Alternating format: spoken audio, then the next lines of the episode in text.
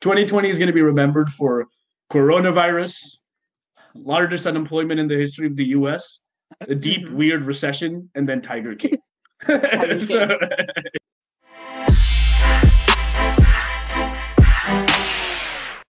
As Farhaj mentioned, 2020 has definitely not been the year we all expected.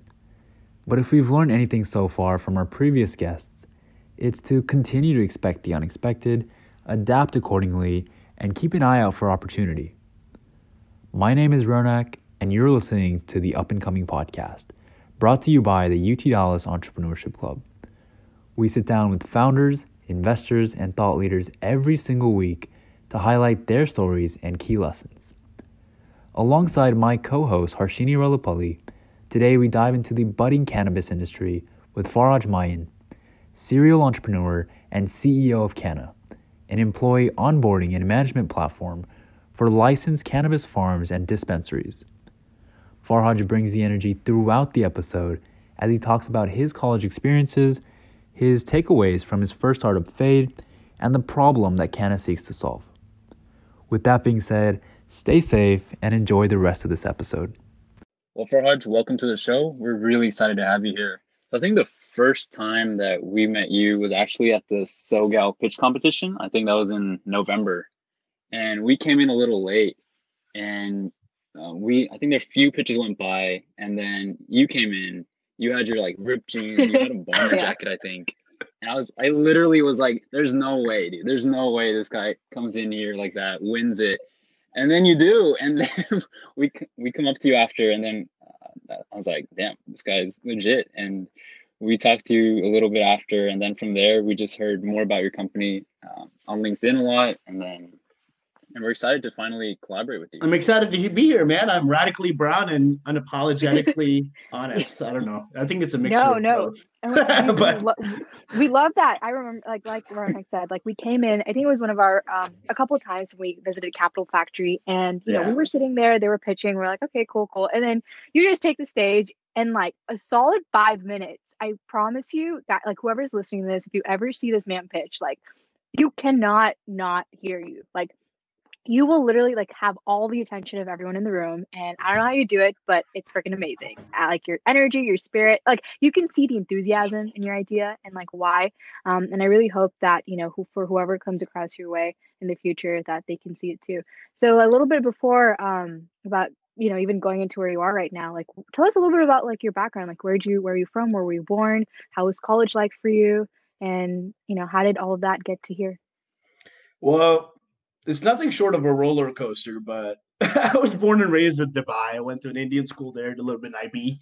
Um, and then, you know, when I was in high school, I was super, super passionate about robots, funny enough. So, um, three years I competed in this thing called the World Robot Olympiad and ended up winning it.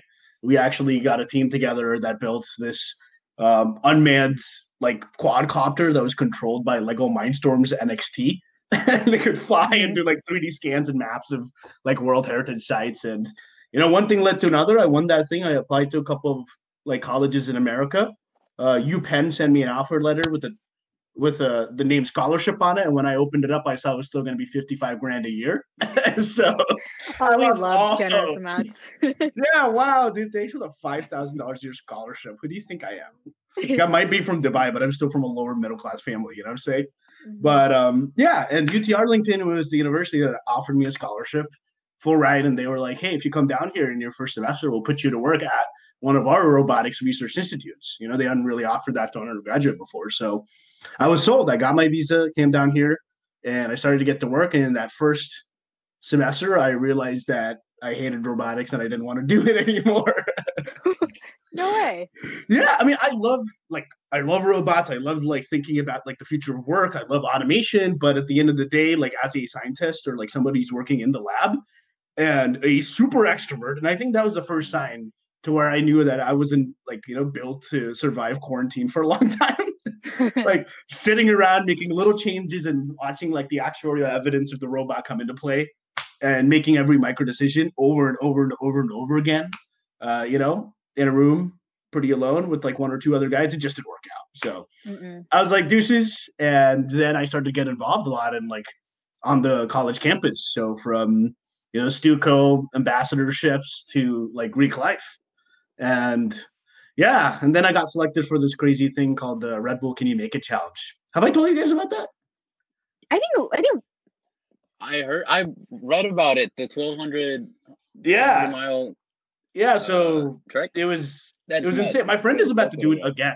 Eric, his team just got selected, but essentially what it is it's kind of like the Amazing Race. So they select 150 teams from around the world who went through like an online video uh, and voting competition, and they basically select these college teams and put them in five random cities across Europe. They take your cash, your cards, your phones, and you have to travel like bartering Red Bull for food stay and, and, and like, yeah, it was crazy. it was 11 days. Oh. Yeah, yeah. So the actual thing was seven days, and we went from Paris to Florence. So it was around 1,200 miles in seven. So it was wild. There was actually a night where we traded two Red Bulls to stay in a five star hotel. course. really. Yeah, I think that's when I learned I was a pretty good salesman. Yeah. And Jordan sales be like, okay, I got this. It was random. We were uh, at a train station in Munich. You know, like eight train conductors were like, "Yeah, you're not coming in." Uh, we had to like turn all these people into the police, and we're like, "Ah, whatever." So my uh, Eric and Jin, my teammates, went along with this other team who bartered like a whole like bottom floor of a hostel for themselves. And then there was the Aloft Hotel right outside the train station. And I saw a couple of people in a circle, so I'm like, "Oh, I'm gonna just work my way into this conversation." So I pulled out, whipped out a cigarette, asked the guy for a light, even though I had my own, just to get into the conversation. And next thing you know, it was the meeting of the board of directors for the Starwood Hotels and Resorts Group. And I was telling him about what we were doing, and he's like, "Hey, what do you uh, what do you think about staying in a five star hotel tonight if you guys just record the video and post it to the to the Red Bull app?" And I was like, "I'm sold. Let's go." So he made a couple of calls, pulled up this van, uh, stuck me and the other two in, and then next thing we know, we showed up to the Westin and got like one of the penthouse suites. That just that, that story just took a whole turn. Yeah. Oh, that's so cool. I could just literally I thought you were gonna be like living in villages and stuff, but no. Nah, dude, that was on the fourth day. On the on the first day for nine hours, no one was like willing to barter my Red Bull for a ticket from Florence to Venice. The second day, we couldn't barter anything, so we're pretty much on an empty stomach and like you know sleeping outside the train station in a sleeping bag when it was like insanely cold out. But the third, fourth day, I started to get a hang for it and found my spot, and you know then we started pushing upwards. It was dope. no, it sounds dope. It sounds so Yeah. cool. Yeah. It sounds like honestly, it sounds like an adventure. Like It was. It was. Like, what, what did you? What did you? So out of all of that, right? Like looking back at it, I mean, obviously Yeah. there were probably some very difficult times. You were like, "What the hell is happening?" But like, what were some key takeaways that you're like, "No, this is worth it." people are good. You know, Mhm. I never thought that. Like I I didn't see that wholly until I had that experience because the people that we met who bought us food, who traded us for travel, who welcomed us into their homes, strangers, you know, who like helped us build the stories that we had. It was just such an incredible experience. And it was especially like that was the time when a lot of Islamophobia was going around. Like Mhm. there was like terrorist attacks in France, you know, it was, it was really like bad timing, but still at the same time, people were so welcoming uh, and just so good and you know did whatever they could to help us move on to the next step and that's when i don't know it, it inspired something in me and i also met a lot of like other like college students over there who were working on startups and that's when i got my first little kick uh, to check out startups what it was about and yeah it was awesome i got i got super inspired and you know funny enough like i actually didn't end up coming back to the states after that trip so I talked to my university. This is another crazy story, but so I talked to my university. Um, you know, I got all this letter, I got everything they needed, and I left, and it was mid semester. So on my way back, I'd actually left the class, and if you're an international student, you know what this is about. And I mm-hmm. was enrolled part time, and I was gonna get the rest of my hours for the year in through summer classes, right? But because they took away my phone, the international office reached out to me, and I had no way of communicating back with them. And I get on the flight from Paris, and this is after like a whole week of raging. I'm like on this like adrenaline rush. We barely slept. I get on a plane from Paris. I get to Washington. You know, my teammates go through the U.S. citizens line, and I'm going through the plebe line. The guy looks at my I-20 document. He puts a weird highlighter circle on it.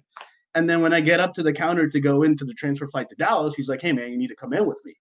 You know, and next thing I know, he's walking me to Homeland Security. And then the officer behind the table tells me my I 20 was terminated and I had two options. It was either to voluntarily choose to leave the country and cancel my visa or you know go to a judge contest my case and if that went wrong i'd get deported for five years so that was pretty crazy. And i called the university and they're like no we can't do anything. So i chose to leave.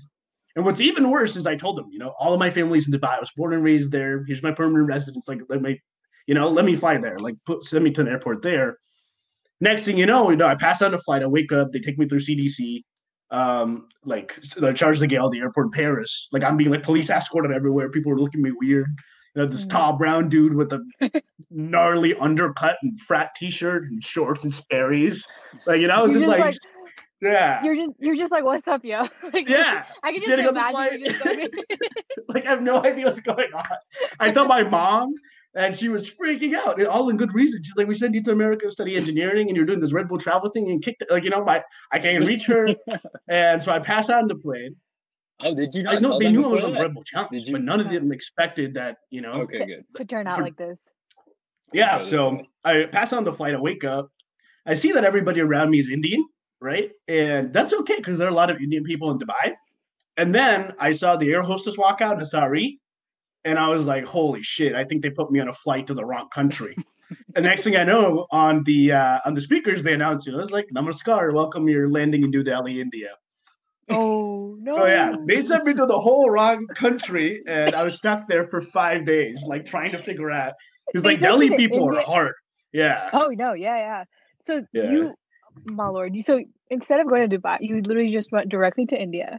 Yep. This. Oh my god yeah, and that's where I was like, I had to make a huge case with my parents. I was like, quarant- pretty much like there in Hyderabad for like three months, figuring it out. You know, getting my parents to trust in me again to send me back here, um, and that's when I got my huge startup kick because while I was in Hyderabad with nothing to do, I started watching Silicon Valley.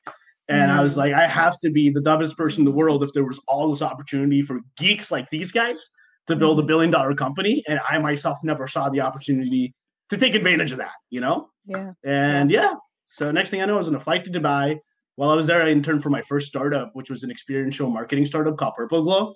And we worked on a couple of cool activations for like McLaren and um, they have this crazy water park called Wild Wadi and stuff. And then I came back to America and I interned for the next startup called Musa, which is pretty cool. It was like a VR uh, like video production company.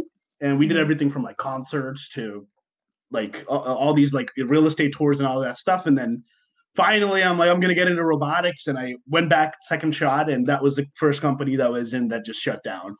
So we raised like 200 grand for it, and we realized hardware was really hard, and you keep losing money. And that's what led to my actual startup that I founded called Fade, and that was like that barber booking app company. Mm-hmm. Yeah. So yeah, about Fade, right? I think well, actually tracking back a little bit before that, your internship experiences were really different. Like you had experiential marketing and then sales director yep. and then robotics engineering. I feel like most people, especially in school, in college at least, they go one sector or like one one field. They stay in one field. They'll get all their internships in that field. What do you think was the like main benefit for experiencing all those things before starting Fade? Like, was there something that it gave you like maybe a different perspective, different? Angle? Absolutely. I knew that I wanted to start my own company and I know that as a founder, you have to wear multiple different hats. And the reason why I went to do all those uh, kind of internships in the first place was to figure out what I wanted to build, and to like understand what it takes for a founder to lead a company from zero to one.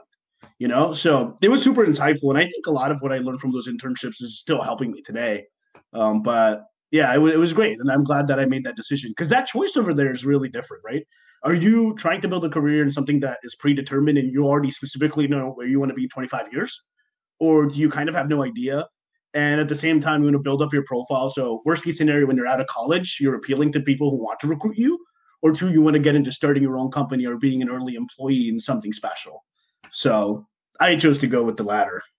So i think in transitioning to fade um, from what I understood when I was researching you and a little bit about your background, Fade was a booking platform for both barbers, and then it was a way for people to like, pretty much find more customized barbers for their kind of haircut. Absolutely. Is that kind of the yeah? So you hop on, you tell me about your okay. age, your ethnicity, your hair type, like texture, and then we personalize barber recommendations to your hair type.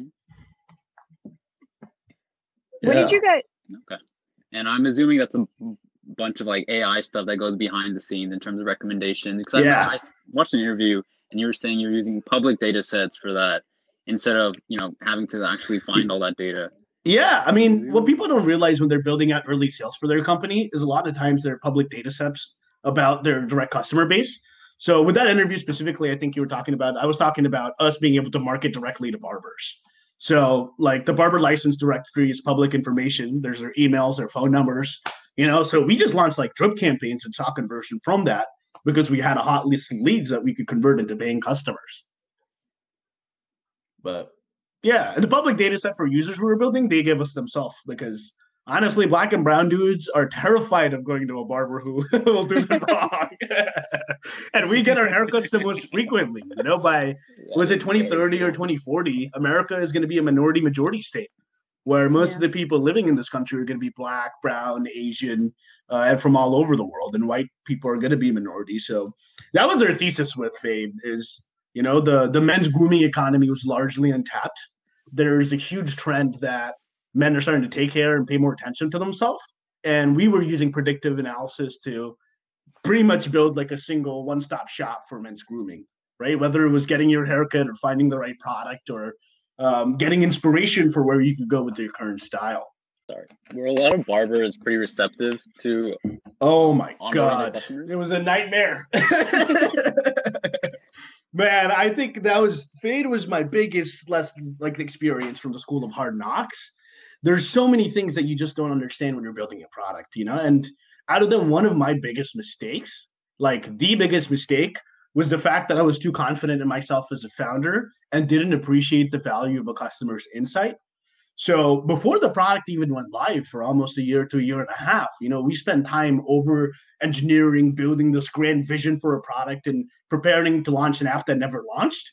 And all the relationships that we build with barbers would slowly burn off because, you know, the product wasn't good for them to use. And finally, by the time we launched, um, a company called Squire announced their $8 million Series A, which is a YC back company.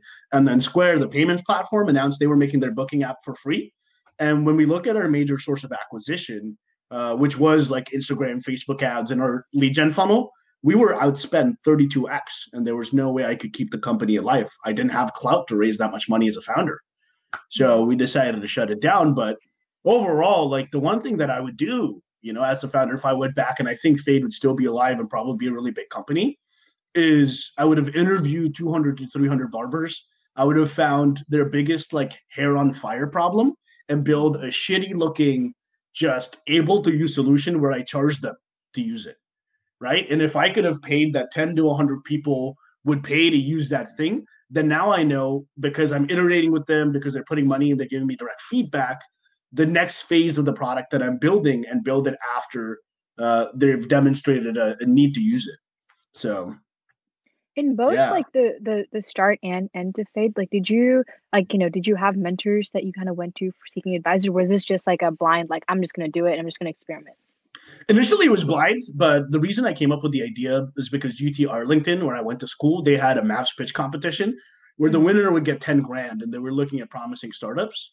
So the first version of Fade that I had is like you get an app where you book a barber and they come into your home and cut your hair. so needless to say, that was a horrible idea and I got ripped on by the judges when I presented, and that was the first time I got burned on stage. and then, you know, we got accepted into the MassChallenge Accelerator after that. And I think that was kind of like the the the turning point in my startup career because we got this robust program it was like an MBA program for startups where experienced investors, marketers, executives, startup founders have sold theirs, and angel investors came and gave us classes on building a successful company, you know? And after that, then I became a serious founder and started to ship on product, building customer relationships, fundraising, and kind of went into that sphere. But yeah, Archie, getting back to it, the reason I think I am so good today is because I've pitched over a thousand times in the last three years. Yeah. Mm-hmm. yeah. So it's just like you learn, you know, at first you wear your suit, you look really pretty and handsome, and you get on the stage. Uh, and, and then you use apart. a lot of buzzwords. Yeah. and then you get, yeah, no, we, we see that all the time, even like at school with when, when people are trying to initially pitch. And something that we always try to do with like E Club or even at ETD is try to really like just listen in and just be like no like this doesn't sound good or we don't understand this. And people just get like once they get ripped apart they just refuse to come back on because they're like oh i can't do this anymore. It's just not for me. Because you come in like you said so confident knowing that you know everything and like you just are yeah. so excited um, but even with like these pitch competitions, right, for you being able to, or even like finding accelerator programs or these pitch competitions or even mentors, like what, how did you go about finding these things? And for anyone that might be interested in like wanting to go down a similar path of like trying to get into pitch competitions or even just like go try something, what's a good place to start? Because I think people are just always confused about where to start. One thing that I recommend if you think you're going to start a company, go to Y Combinator Startup School Program it's free and they teach you everything that you need to know about what it takes to successfully launch and fundraise for a company. Um, that's just such an amazing resource. And if you finish that program, I can guarantee you, you pretty much know where to look after. You know, they go into fundraising, product iteration, building your team very extensively. The second, if you're based in DFW, you know, Capital Factory, uh, Dallas Startup Week, which I hope will be taken virtual pretty soon. Uh, yeah. And a lot of these other organizations like the DEC are such an amazing resource. And I'm assuming even you have an entrepreneurship club, right? That's who I'm talking mm-hmm. to right now, mm-hmm. who's kind of the link between, you know, the outside world where people can get access to funding and resources and mentors to student life on campus. So those are the two people that I'd look at. But definitely, if, if you're starting a company, do not miss Y Combinator Startup School. It's just epic. There's just a lot of fundamentals with that. And I think with with uh, you mentioned, I remember when we talked once about venture deals. Like oh yeah, online program. Venture deals is a little bit more sophisticated, and you know this is another conversation I have frequently too.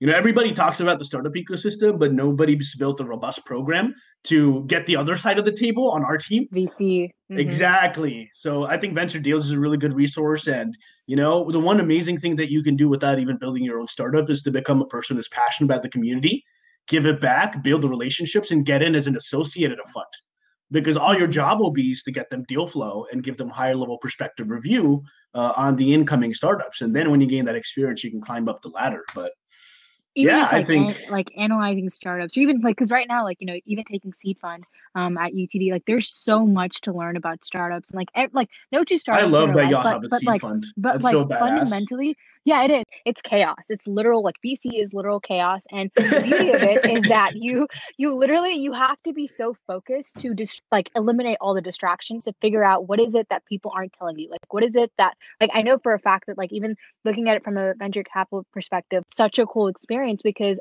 I think like for anybody that wants to even like go into startup or entrepreneurship like being able to understand that makes you like introspect like it's just like what are, what's the bs you're telling yourself to just like go by right um absolutely so I, I i i think if if UTD, I think, is going to be growing too with Seed Fund. It's something that they started pretty recently as well. And so we're kind of just like in the foundational stages of like building it up, trying to experiment like how to even like build this. But in terms of getting mentors or some of the people that you just like see and meet, it, it's a whole different like mindset and it's really cool at least for you like i remember when we talked a little bit about about venture deals um it's yeah. great that you are, you have one foot here and one foot there to really understand like what is like who am i pitching to? Like how do i get understand the investor mindset? How do you become a good founder? By building a good company and understanding the psychology the levers and the interest of a venture capitalist if that's where you're planning to raise money from if you don't know fundamentally how their like fund works, their fund structures, like you know what are mm-hmm. their incentives, then how are you going to pattern match to give them, tell them the things that they need to hear, and then show them the path to light. So exactly. venture deals was really good, especially when I got to like, because did you do the online course?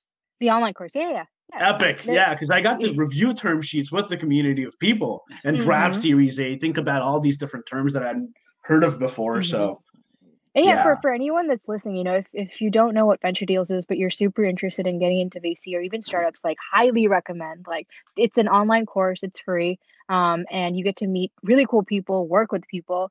Um, and I don't I don't think some I don't know if there's any other program like this. Do you know of any other ones? Um, no, not really. Specifically from like the venture side. I know yeah, there are a lot yeah. of organizations like uh, I can't think of them right now. Contrary Capital, Rough Draft Ventures a lot of venture funds that are specifically focused towards enabling students to get into the space as associates. Mm-hmm. But uh, yeah, from from a class perspective, none that I can think of. I know there are a lot of Stanford lectures that are online on YouTube. Harshini, um, going back on Seed Fund, if someone was listening to this and they were interested in possibly taking Seed Fund in a future semester, how would they go about doing that? Um, it's a, so Seed right Fund now. is a referral based class. Um, and honestly, like if you do want to like learn more about it, it's you you know contact Brian Chambers. Um, he's an amazing teacher. The go. And, uh, yeah. and so that man will literally like he's an amazing person to be around. Um, and it's there's so much that you learn from just like like from what he says and some of the advice that he gives. Um, and I know Farhaj, what what was so what was your relationship like with with Brian at Capital Factory, and what did you learn from him with with your yeah. company right now? So fun fact is Brian actually went to UTA and he was in Greek life too. I didn't know that until I met him and he was telling me a little bit about the past. Uh, really surprised me, but I've had an incredible relationship with him and Capital Factory because what's funny enough is we got accepted into Capital Factory for Fade because we want the pre-accelerator pitch competition and they gave us a golden egg, which is like three months of free co-working and access to the accelerator perks, except the mm-hmm. IR team. And then while I was going through that program, and Helena is really you have to give a shout out to. You You know, she kept a really great relationship with us, was showing me the ropes, and I was keeping her posted on her progress. And you know, that's when the Kanna like transition happened. So when we shut down Fade and our friend from Oklahoma gave us a call, told him that he fired his grandma for being a bad trimmer and needed us to help him with his harvest, uh, that's when he pitched us to build the company. And I literally told that to Helena like a couple of days after when I was marinating on the idea, and she was like, I think I feel like you're on the right track. Here's like what I'd recommend: do X, Y, and Z, and then you know if you guys are making progress, keep me posted. I think you'd be a good fit for the accelerator. So, like one month into starting the company, we pitched to the accelerator, and then we got in the program, and that's when I started building a relationship with Brian. He's been super instrumental in helping us with our fundraising, giving me a lot of advice into going, you know, beyond just this like pre-seed stage startup. Yeah, he's the goat. He, like the way he thinks about fundraising is so interesting to me. Uh, we always like just chop it up about different different strategies. Yep. So with with Kanna, right? So where so walk us through kind of like the the initial. So you you kind of shut down Fade and you went into this new new venture. Um, mm-hmm. What was like from start to finish? You know, like what was it like validating the idea? What challenges did you face? Um, what were some things that went through your mind of like, okay, this is something I have to consider? Um, because I'm sure like you know, yeah, um, yeah. So um, it's so it's crazy. So I like I didn't even have the idea for this company like it was the fourth day after I shut down Fade, and then my CTO Brad got that call from Z, and he's like, "Surprise! You know, I have a cannabis farm in Oklahoma." Fired his grandma, and he's like, "Dude, I really need help because I need to get the produce ready to send to my dispensaries because we have nothing on the shelves right now." Like I didn't even know cannabis, like medical cannabis, was legal in Oklahoma at this point. So we literally got in a car, drove up, and while we were there and we were trimming, he's like, "Hey, dude, you know," and he, because I hadn't like come out to the public about me shutting down Fade, I was still figuring out what to do next and he's like, dude, I'm a $10 supercuts guy. I'm never to use this app, but you know, if you can build the same thing for me and I can just push a button and hire people who come and trim my harvest, like you make me the happiest person in the world and I'll give you money to do it. So on our drive back from Oklahoma, I had a lot of thoughts and my mind was racing because I told him no. I was like, no way. And next thing you know, I came up with 15 questions. I did a lot of research about the marketplace, where it's headed, um, you know, the cannabis gigs itself was making 40% of the 300,000 people that are being employed by this industry. And this is before like five states legalized that are now employing another major part of the workforce. Right. And it just, it was just kind of an aha moment. So that next day I committed to building Kanna. My CTO from Fade came along. Um, I called one of my really good friends, Vu, who was actually building Craterland, a video sharing marketplace uh, out of New York. He was backed by 645 and Cornell. And he was like, surprised, we're actually winding down Craterland. What's like Kanna about? And next week we bought him down for our first paid trim session with Z. Um, and one of the biggest learning experiences though with Kanna is we did the exact opposite that we did with Fade. We decided we were not going to push a single product, uh, and we were just going to focus on talking to as many customers as fast as I can until we understand a core need that they were willing to pay for to solve. And Z gave us intros to six different farms and all of them were like, if you send us trimmers, we'll pay you for it. And we're like, okay, now we'll start a gig staffing platform or like just like a website, right? And one of the things that really changed it for us is like now there's this whole new movement called the no code movement, right? Mm-hmm. Where you don't even need to know code to actually build live performing MVPs. So we stitched together like Zapier with a Typeform and pushed it live as job requests to our Webflow.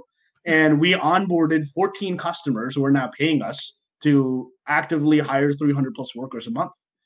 And we still don't have like a, a, web-based app or an actual product out there. And what we did is like by building that and having almost no product we worked we understood the challenges that we faced as a staffing company. We understood that you know the inefficiencies with respect to scale and the problems that we'd have to solve.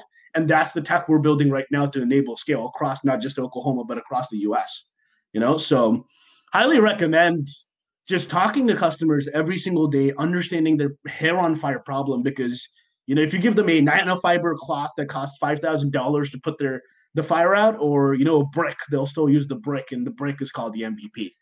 Yeah. so yeah. So with the with the people that you talked to, right, the customers that you've talked to over and over again, what were some of the key issues that they're facing? Like that you were like, okay, this is what we need to focus this company on.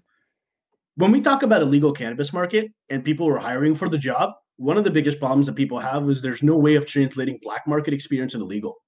Like, how do you know if some random dude pulls up on you and submits a resume in ZipRecruiter and tells you he has five years of combined experience working at farms in Humboldt County?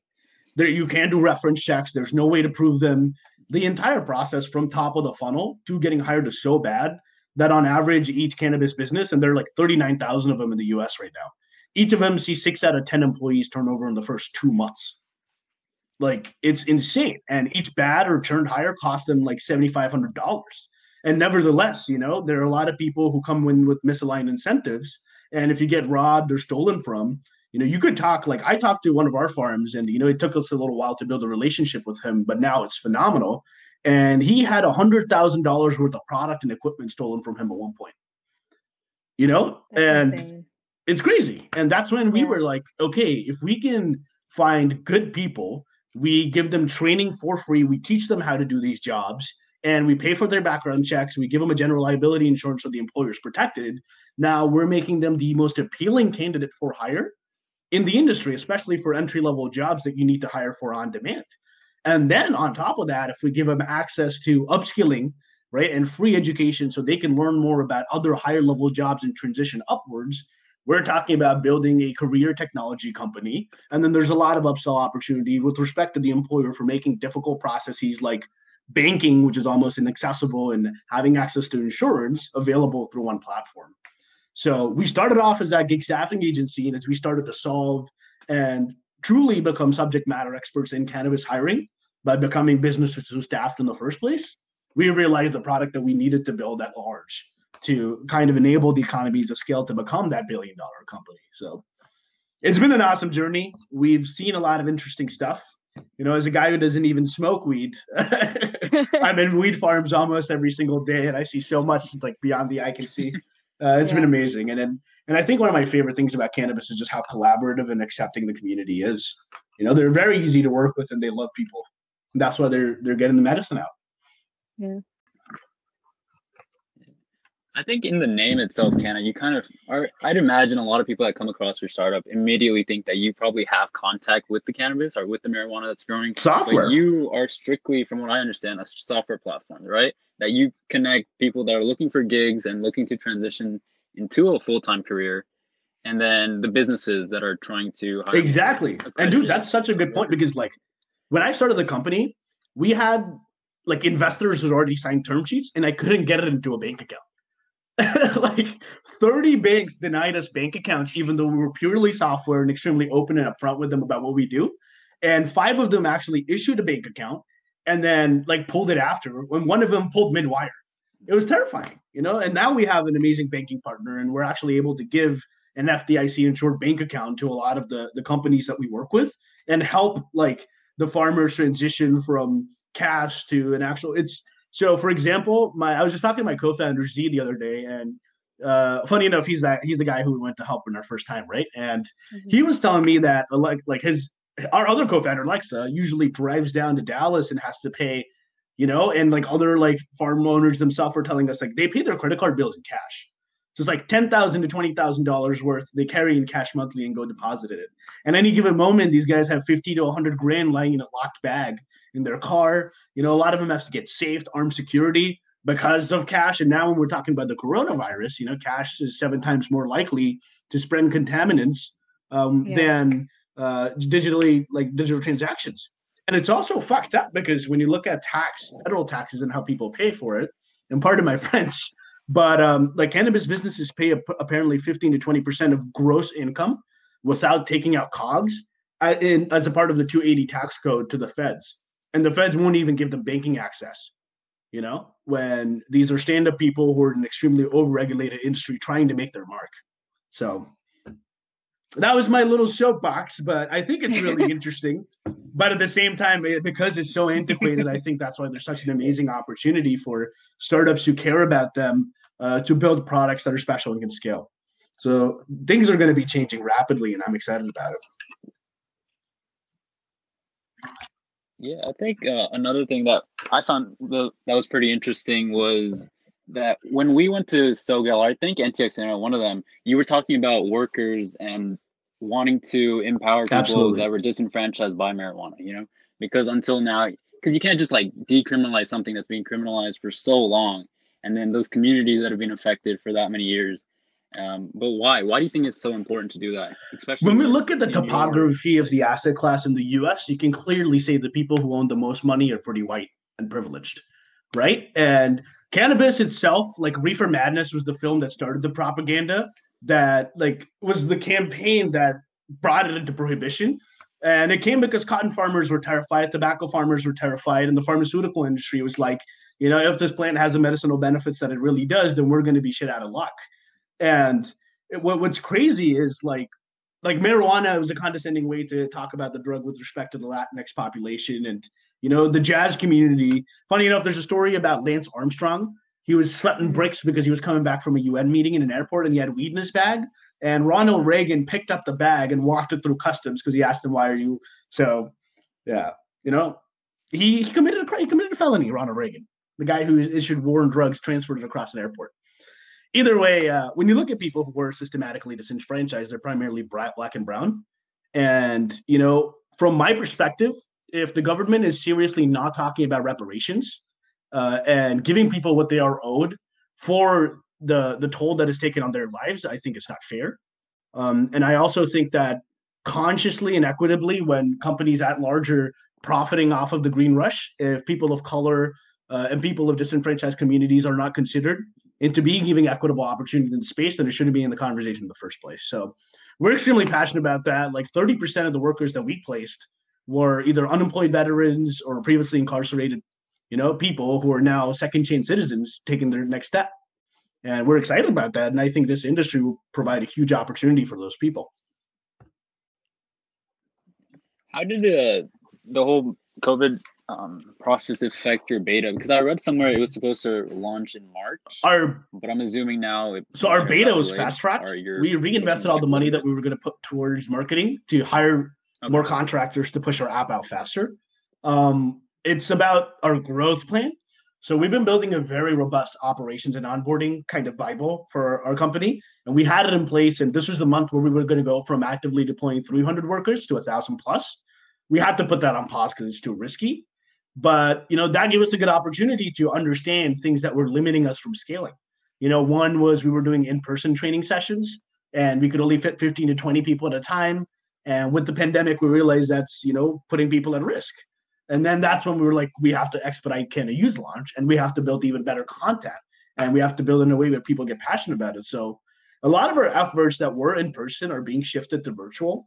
And what's cool too is for B2B startups, for enterprise startups, people selling to older industries, there's this contraction that's happening to their sales funnel where people are being forced to be more accepting of virtual transactions. You know, they're sitting at home, they have a lot of time, and they pick up the phone. And if you catch them on a sales for something that they're excited about. Now they're like, okay, I don't need to handshake meet you in person. We can figure out another way to do this demo. So I think my friend was telling me like his dad was like, I'm never gonna use like Slack or Zoom or anything like that. and then like they adopted it for their team because they didn't have an option and productivity went up 40%. And now he's like sold. yeah. I think uh, before we kind of wrap up, I do want to ask a, a, few, a, quick question on fundraising and where you guys are at with that because I know with cannabis mm-hmm. there's a lot of like investor clauses that prevent people from invest stuff like that are kind of considered yeah. taboo per se in the business. It's been really interesting. So you know, we had this conversation with Capital Factory's investor relations team, relations team too. Um, one, you know, when you look at the large scheme of things, funds just aren't actively deploying anymore because of like, you know, every, a lot of like the LP's assets being tied in stock markets and they're just not able to make capital calls. Uh, it's unfortunate, but there are still a lot of other funds that beefed up and they're actively deploying. And right now is where they're finding and funding the best companies uh, at reasonable valuations. Uh, two, you know, our pre-seed round has been pretty successful so far. We did have a, a pretty sizable investor pull out because of what was happening, but it's okay because we have enough runway to survive for a couple of months and we have revenue coming in. So, like I mentioned, we were one of the three or two fortunate ones. Um, it's really interesting landscape for vice companies, alcohol, sex tech, gambling. Uh, you know, sometimes even esports, and then cannabis is considered a vice company. And like you mentioned, funds have vice clauses and trickle down positions from LPs that just don't enable them to fund. What we've done is really interesting. We told that we're not really going to accept money from institutional cannabis and just like investors, and we're going to find a lot of institutional investors and prove to them that this is the future of work. So, right now on our cap table, everybody that we have is you know is he's an angel investor or uh, an institutional one like Mockingbird, which took part in our pre-seed, and we're doing the exact same thing for our seed round. So, but if you are starting a cannabis or vice related company, though, um, you have to have all your stuff in line and you have yeah. to really like work three to four five x harder than any normal company to raise that round and i think you know the more sophisticated you can become as a founder the more advantageous you can be in your positioning mm-hmm. Yeah. For in general like you know overall i think right now with with where um, everyone's at there's a lot of time that people have on their hands. Um, what are some i think for our generation upcoming like you know people that are in college right now or even just are just exploring the you know the the plan b options of like oh you know i don't maybe not i'm not wanting to go into a predetermined like path. I want to do something of my own. Um, what are some important problems that you think our generation needs to really focus on like that they can spend time on like either skill building or even just like enabling themselves to be put in a position where they can act as like change makers. For a lot of the kids who are in marketing school like understand what a growth marketer is or a growth hacker is and learn what it takes to grab that position because it's going to be very sought after and we're going to be paid a lot of money for a long time. You know automation just isn't there yet with respect to managing campaigns and uh, you know i think that's like a really good avenue. The second for people who want to be founders or get into early stage startups um, like I mentioned, it's really not a big time commitment. Uh, YC Startup School and then taking an understanding of uh, what the landscape of a startup is would be really impactful because one thing that I wish I did when I was in college is I worked at those three companies, but it was like very early, right? Like pre-seed or it was a small business or a startup that was just getting kicked off. Um, I wish that I went and I found like the hottest startups in you know, Texas or even in the US. And I, I went to them and I said, Hey, I'll work for you for free as long as I can have your logo on my pitch deck when I start my next company. right. That's and, way to go about it. Yeah, seed, series A, series B stage companies always need talent, always need extra hand. And I think that's a huge opportunity for college students to get into because you will have no idea what kind of impact that'll have, you know, especially coming out of college, having a resume with some of those big names on your uh on your resume. So definitely look into that. And other than that, I don't know. You know, take your time to live and enjoy college. Like, don't take it too seriously. Um, mm-hmm. And while you're there, meet a lot of people who you want to surround yourself with for the next ten years, and ask them, you know, if there was something interesting or a problem that they're passionate about, how you could do something to solve it. Um, yeah, you know, I'm very easy to find. LinkedIn, Farhaj Mayan on Twitter. That's all my social handles. And if anybody wants some advice or wants me to review anything or help them in any way, I'm I'm an open book. So thanks so much for having me, guys. And uh, I'm really Thank excited you. about Thank what's you. coming up next. And stay safe, stay healthy, wash your hands, sanitize, and wear a mask. Keep us posted with any new updates from your end. Um, and we're super excited to see what's ahead for you and Kanna. Absolutely. All right. Thank you.